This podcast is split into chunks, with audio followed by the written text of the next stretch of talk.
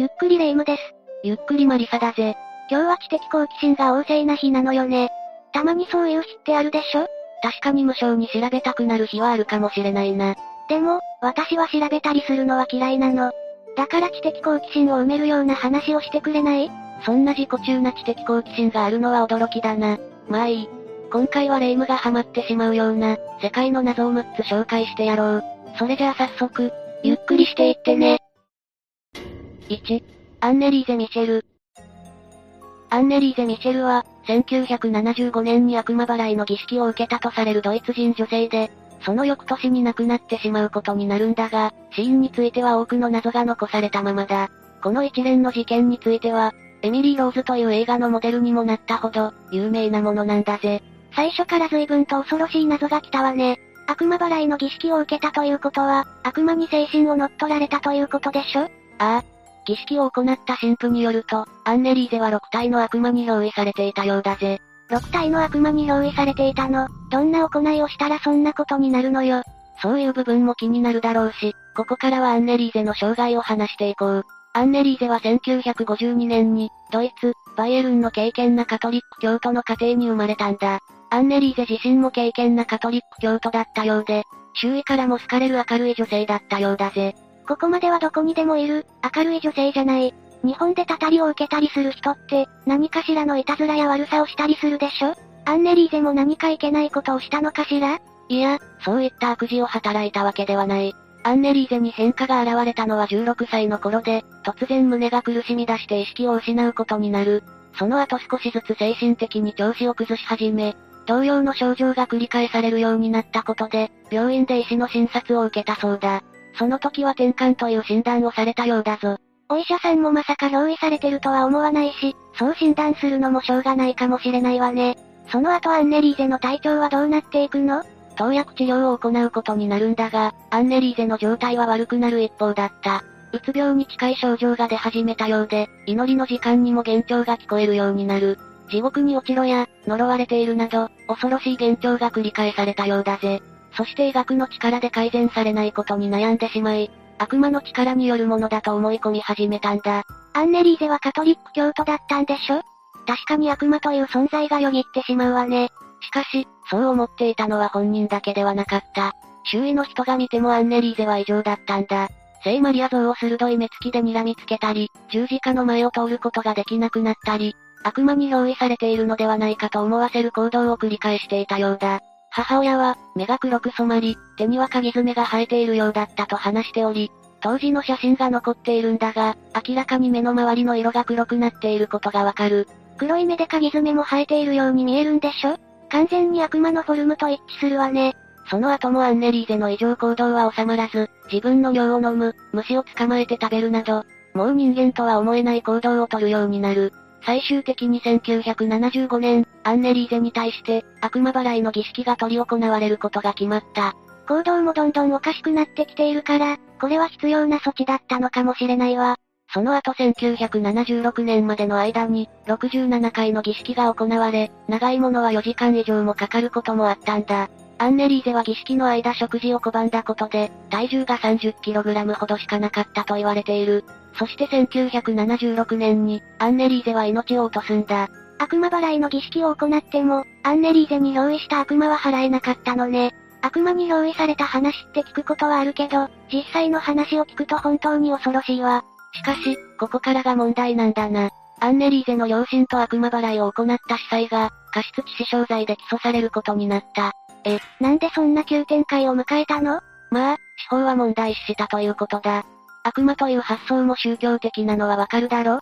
確かにそういう意見はあるかもしれないけど、アンネリーゼ自身もそう考えていたんでしょ？それは厳しい教えが原因となったとされている。本来は心理的要因での異常行動だったが、敬虔なカトリック教徒だから悪魔を見てしまった。そう司法は判断したんだな。しかし、この事件については解明されていない。本当に悪魔に憑依されていたかどうかは謎のままだ。これはかなり興味深い話ではあるわね。でもアンネリーザが亡くなった今、この謎は解明できそうにないわね。それじゃあ次は、謎に包まれた錬金術の奥義書について紹介するぜ。2、エメラルドタブレット。エメラルドタブレットは世界各地で発見された、錬金術の奥義が書かれていると言われる碑文で、12枚のエメラルドタブレットが存在するようだが、言い伝えだけが残されており、1枚も実在していない。この存在については世界中で伝説となっているんだ。錬金術がすごいことなのはなんとなくわかるけど、実際にどういったものが錬金術と言われるのかしら？錬金術というのは色々な考え方があるんだが、質の劣る金属から高価な貴金属を得ようとしたもの、他にも不完全な人間を完全なものにするという考えや、何もないところから人間を作る技術もあった。まさに神のようなことを目指していたんだな。漫画の世界のことが本当に考えられていたのね。でも、本当に実現できたらすごいことだわ。当時の錬金術には賢者の意志が必要とされていて、それを作り出すことが錬金術の目標だった。その賢者の意志を手にすることで、人間は不老不死となり、金を生み出すこともできるんだ。もしかしたらエメラルドタブレットには、賢者の意志についても書かれているかもしれないんでしょ？それが実在するということがわかれば、錬金術が再び力を取り戻すかもしれないわね。確かに、霊夢の言う通りかもしれないな。ちなみにエメラルドタブレットを記したのは、錬金術の始祖とされる、ヘルメストリスメギストスと言われており、神だったとも言われる人物だ。随分と謎めいた表現をされているのね。人間でもあり、神でもあるということ？かなり伝説的な人物だからな。エメラルドタブレットの他にも、3度転生した人生での知識をまとめた、ヘルメス文書というものもあるようだぜ。3回も人生を経験して、錬金術もできるんでしょ？とんでもない存在がいたということじゃない。ヘルメストリスメギストスについては、各地ごとの逸話が多すぎてまとめることが難しい。とにかく錬金術の始祖とされる人物で、もしかしたら神だったかもしれない優れた人だ。まあ、そういう解釈で進めるしかないわね。でも、エメラルドタブレットは今まで一度も見つかったことはないの？エメラルドタブレットを発見したという報告はある。19世紀にたくさんの古文書がエジプトで発見された。この時にエメラルドタブレットの写しもあったんだ。この他にも、1925年にメキシコのピラミッドで、12枚のエメラルドタブレットを発見したという報告があった。しかしこの時の発見者は内容を写し、その場所に返したという証言をしているんだ。結局はエメラルドタブレットの写しのみが存在し、エメラルドタブレット自体は見つかっていない。じゃあ、本当に謎に包まれた存在なのね。でも夢のような話かもしれないけど、貧乏な私としては実現してほしいことだわ。当時は注目された錬金術だったが、17世紀頃の科学の発達で疑問視されるようになる。今ではすっかり夢のような話になっているんだな。しかし錬金術によって科学も進歩したから、錬金術は不要な学術ではなかったんだ。それに現代では金を生み出すことに成功してるんだぜ。え、知らないところで錬金術成功させてたの？核変換という技術で金を生み出すことができたんだ。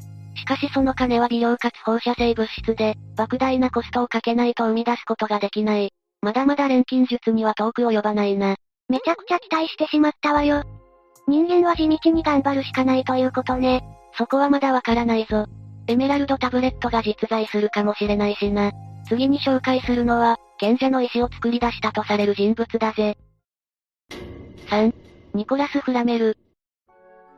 ニコラス・フラメルは14世紀頃にフランスで出版業を営んでいた人物で、賢者の石を作り出すことに成功したとされているんだ。彼の歴史を記録するものでは、ニコラ・フラメルと呼ばれることもあるな。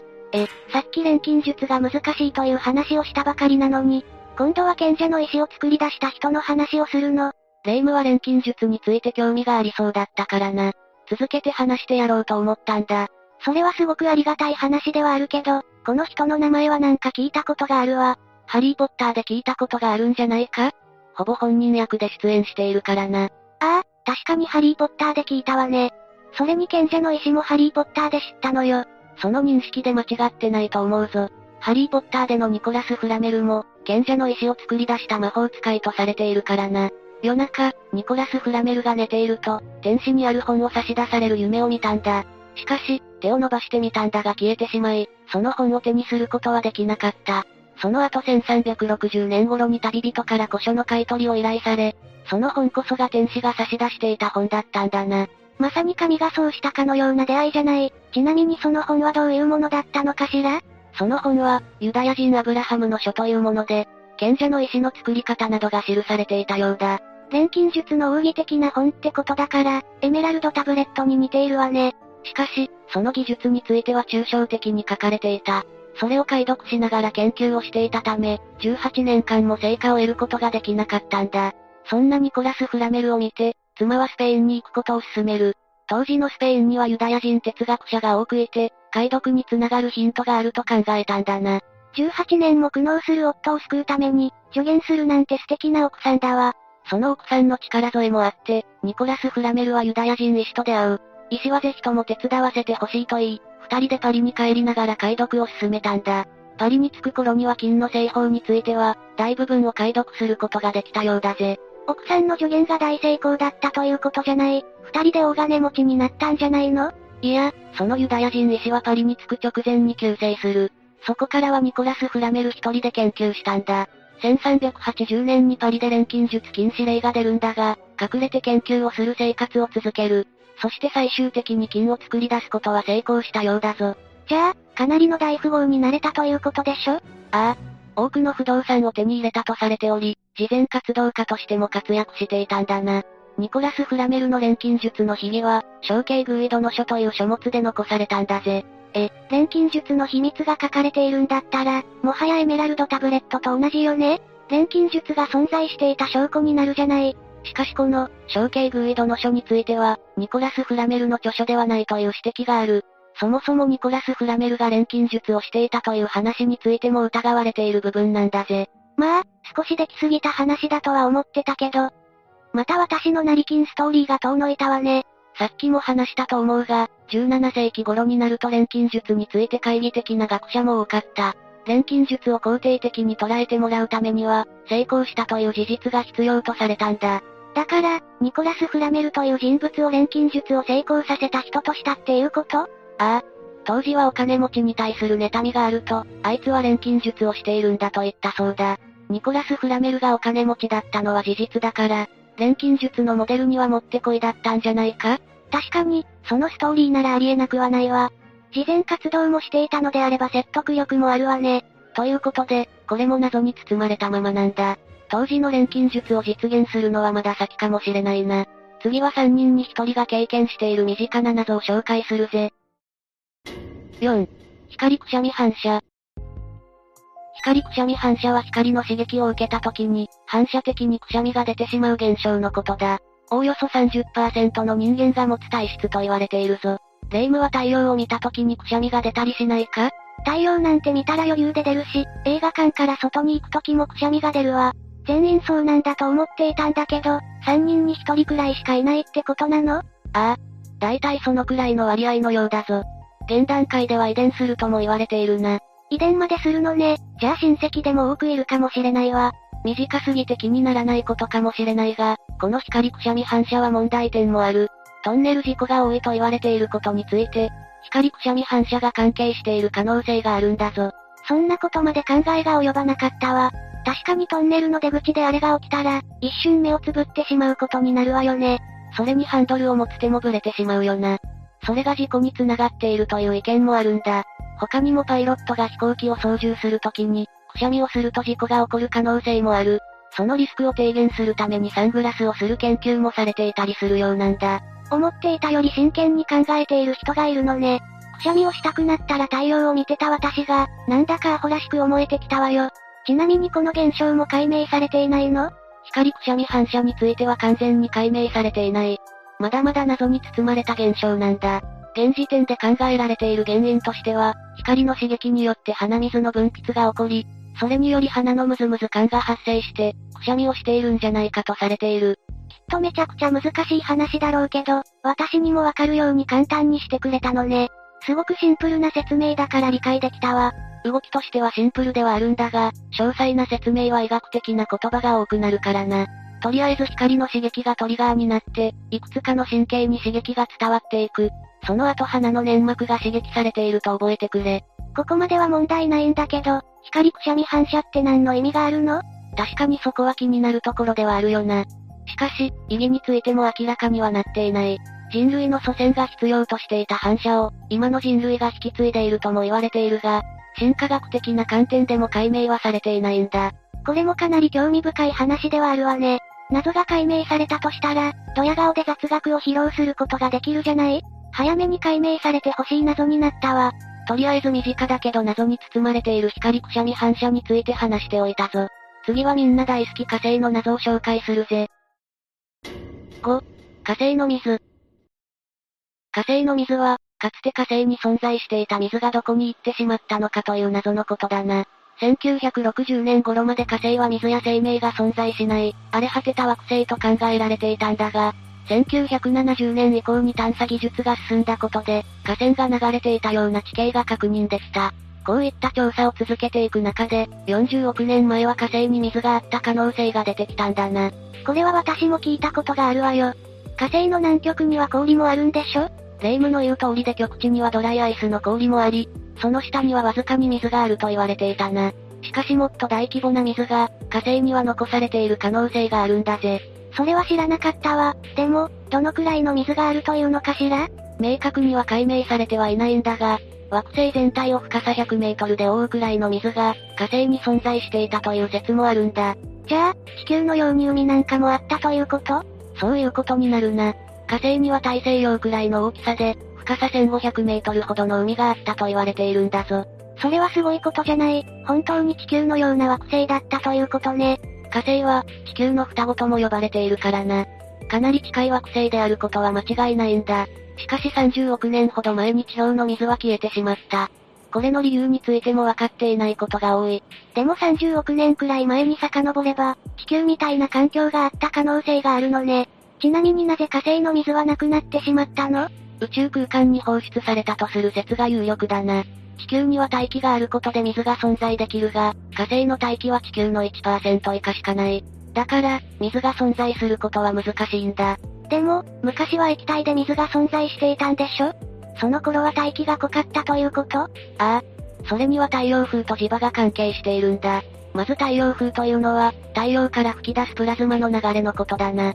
太陽風の速度は秒速 400km にも達すると言われ、惑星の環境に影響を与える脅威の存在なんだ。地球の周りには磁場が存在しているから、太陽風の影響は小さくすることができている。しかし、火星は5億年ほどで磁場がなくなってしまい、太陽風の影響を大きく受けることになった。この太陽風の作用が火星の大気を宇宙空間に放出し、水が存在しない惑星にしてしまったんだな。太陽風の影響で水がなくなってしまったということなのね。最近までそう考えられていたんだ。しかし、研究が進むにつれて、その考え方は疑問視されるようになっていく。火星における水素の減少率が過去と現在で変わらないとした時に、宇宙空間に放出された水は、ほんのわずかだったんじゃないかと考えられるんだ。宇宙空間にほとんど出て行ってないとしたら、火星の水は一体どこに行ってしまったの？一部は氷として地下に眠っており、その他は地殻内に取り込まれたとされている。最近の調査では水和した鉱物が発見された。これは水分子を含んだ鉱物ということで、火星で発見された水和鉱物は、30億年以上前のものが多かったんだぜ。今まで宇宙空間に放出されたと言われていたが、実は多くが火星内部に残されていたんだ。火星に移住するなんて話もあるわけでしょ？その時に水があるとしたら嬉しい部分ではあるわね。まあ、まだまだ謎に包まれていることは多いんだ。移住ができるかどうかはまだ先の話だと思うぞ。しかし、今後も火星の研究は進んでいくから、火星の謎が解明されるのも遠い未来ではないかもな。次は伝説の女忍者について紹介するぜ。6、望月千代女。望月千代女は戦国時代にいたとされる女性で、表向きはある君子として活動していたようだが、裏では武田信玄に仕えた女忍者だったと言われている。しかし、出生地などの情報が残されておらず、多くが謎に包まれた女性なんだぜ。女忍者なんてめちゃくちゃかっこいいじゃない。謎に包まれているのもいい味出しているわね。でも、ある君子というのがわからないんだけど、どういう巫女さんのことを言うのかしら？ある君子というのは特定の神社に所属せずに、各地を巡り、祈祷などを行いながら暮らしていた巫女だ。ちなみに望月千代女はある君子の棟梁だったらしく、それを任命したのも武田信玄なんだぞ。そこも武田信玄に任命されたことなのね。でも、なんで武田信玄とそんなに関係があるの？望月千代女は、望月城主の望月森時に嫁入りしたが、川中島の戦いで森時は討ち死にしてしまうんだ。その後未亡人となった望月千代女を、武田信玄が歩き巫女に任命したようだぜ。じゃあ歩き巫女として各地を巡りながら、女忍者としても活動していたということでしょ？やっぱり隠密行動をしている感じがかっこいいわ。霊夢の言う通りで、あるキミコは各地を巡るから、敵に疑われずに情報を集めるのに好都合なんだ。それに女棟梁として活躍した望月千代女は、後進育成にも力を注いでいたとされていて、女忍者を養成する道場も建てているんだぞ。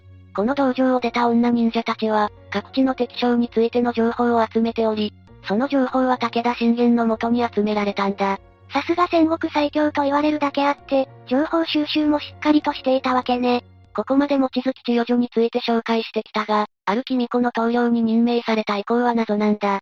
実際に女忍者として活動していたかについては、はっきりとした記録が残されているわけではない。うーん。これは難しいところではあるわ。武田信玄ならやりかねないと思わない？武田信玄に使える忍者組織があったのは有名だから、ある君子をうまく利用したのは考えられるよな。しかし、事実は謎に包まれたままなんだ。ちなみに、大河ドラマ、どうする家康にも望月千代女をモデルにした女性が出ている。ドラマでもミステリアスな女性として、ストーリーの鍵を握る存在になっているようだぜ。大河ドラマに出るほど有名な人だったのね。全然見てなかったけど少し見てみようかしら。でも、やっぱり女忍者はかっこいいわ。事実じゃないとしても憧れることには変わりないわね。というわけで今回は、未だ解明されていない世界の謎について紹介したぜ。最高に楽しかったわよ。やっぱり少し謎が残るくらいが一番興味をそそられるわね。確かに謎なことがある方が、色々と想像できるから楽しいかもしれないな。これ以外にも世界には謎が多く残されている。これからもどんどん紹介していくぜ。次回もよろしく頼むわ。というわけで、今日の動画はここまで。動画が面白かったら、高評価とチャンネル登録よろしくお願いします。最後までご視聴いただきありがとうございました。